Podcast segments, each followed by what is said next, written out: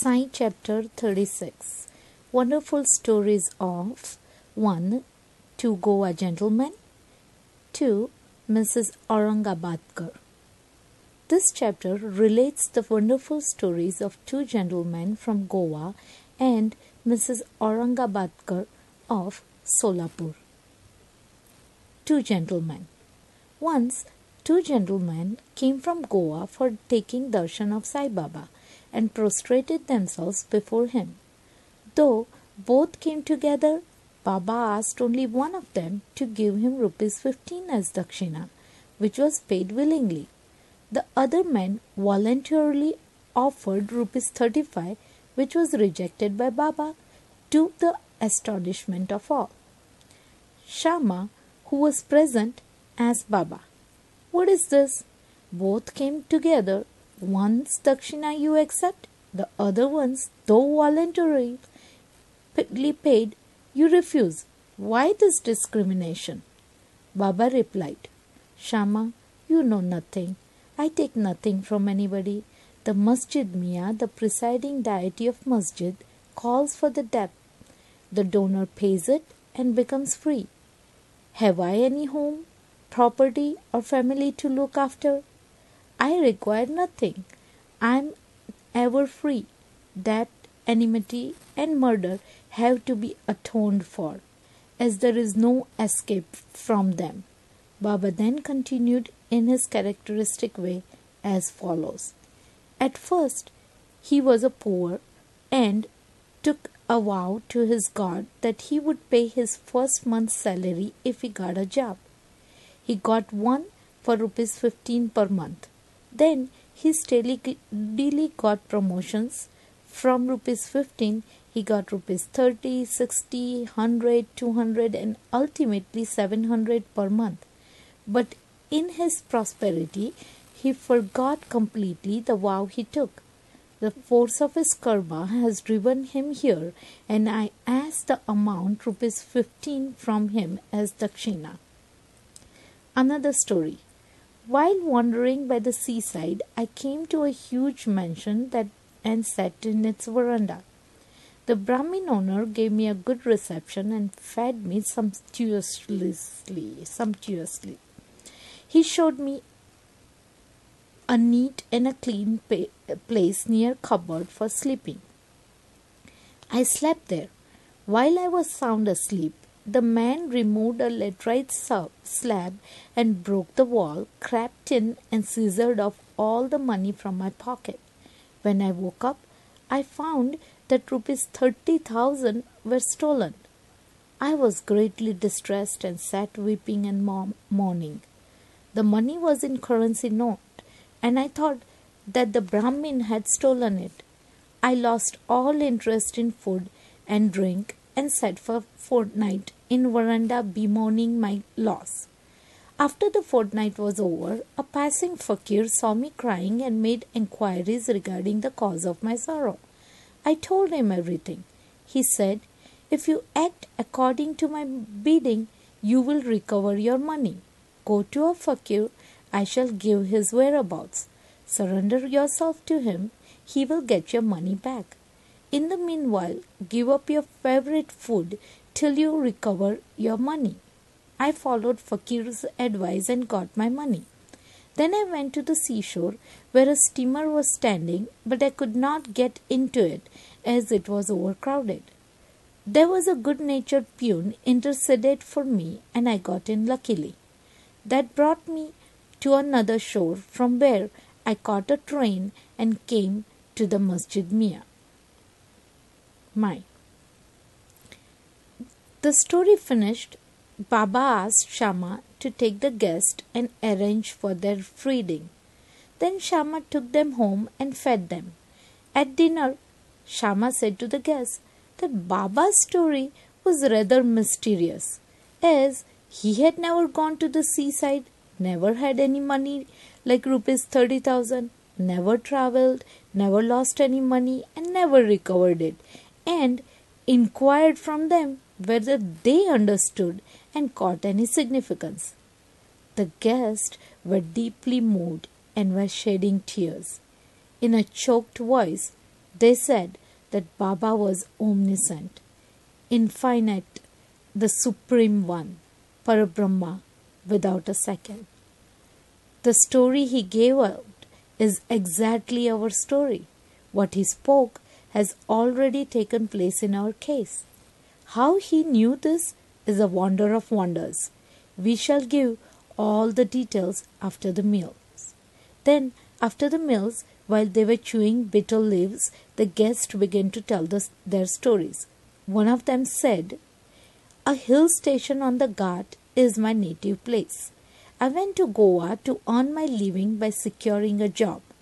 I took a vow to God Datta that if I got a job, I would offer him my first month's salary.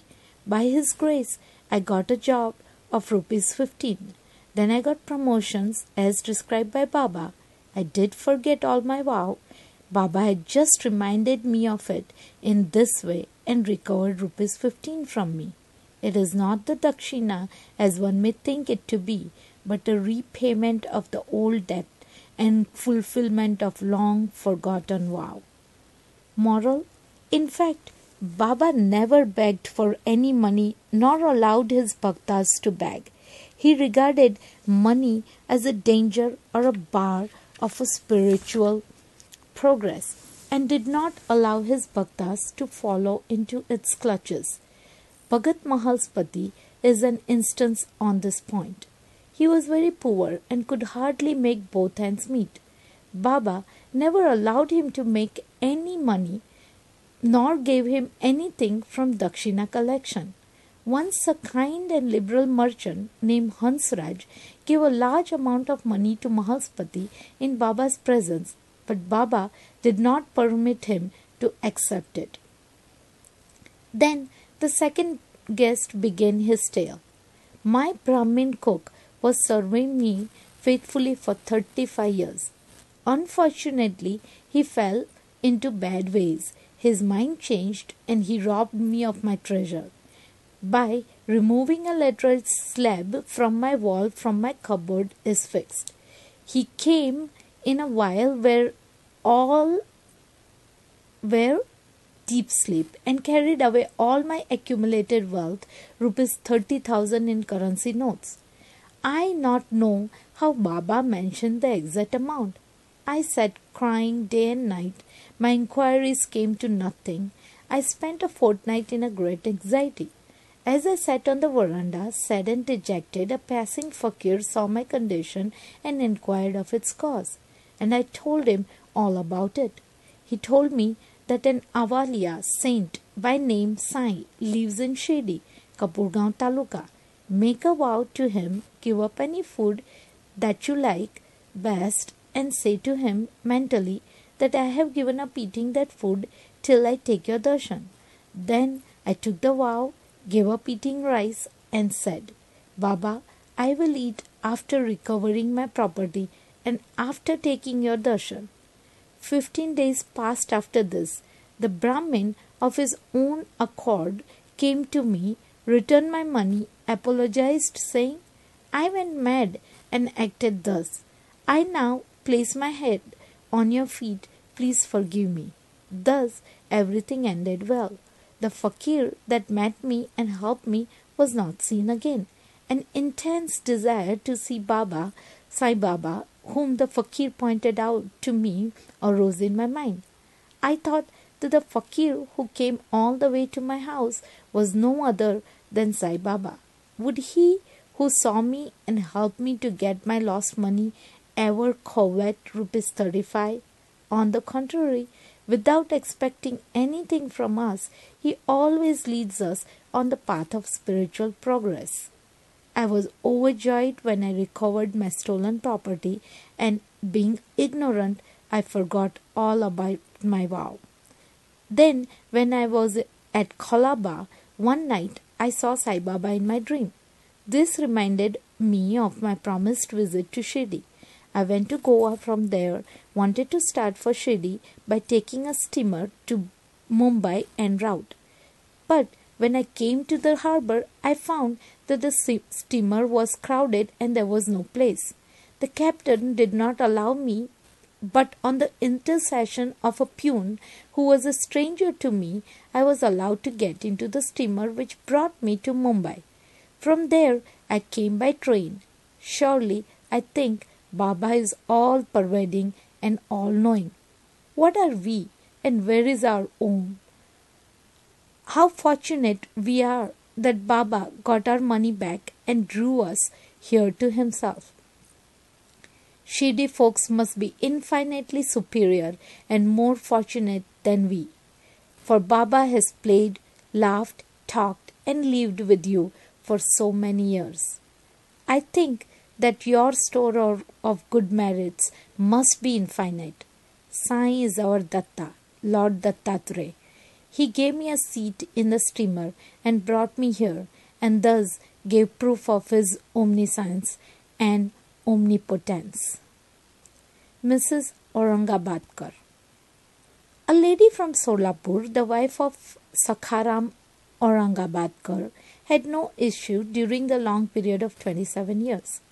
She had made a number of vows to God and Goddess for an issue but was not successful. She then became almost hopeless. To make a last attempt in this matter, she came to Shirdi with her stepson Vishwanath and stayed there for two months serving Baba. Whenever she went to the masjid, she found Baba surrounded by devotees. She wanted to see Baba alone, fell at his feet, and open her heart and pray for an issue but she did not get any suitable opportunity. Ultimately, she requested Shama to intercede with Baba for her when he was alone. Shama said to her Baba that Baba's darbar was open. Still, he would try for her and that Lord might bless her. He asked her to sit ready with the coconut and joss sticks in the open courtyard at the, at the time of Baba's meals, and then when he beckoned to her, she should come up.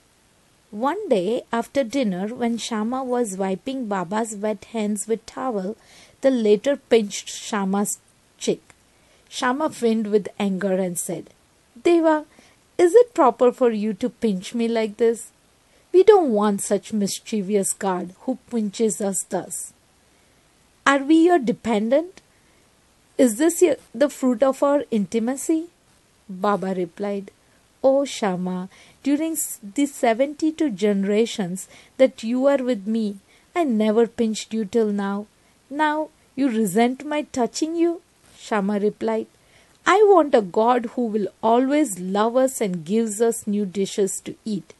We do not want any reward from you or heaven, etc. Let our faith unto your feet be ever awake. Baba, yes, I have indeed come for that.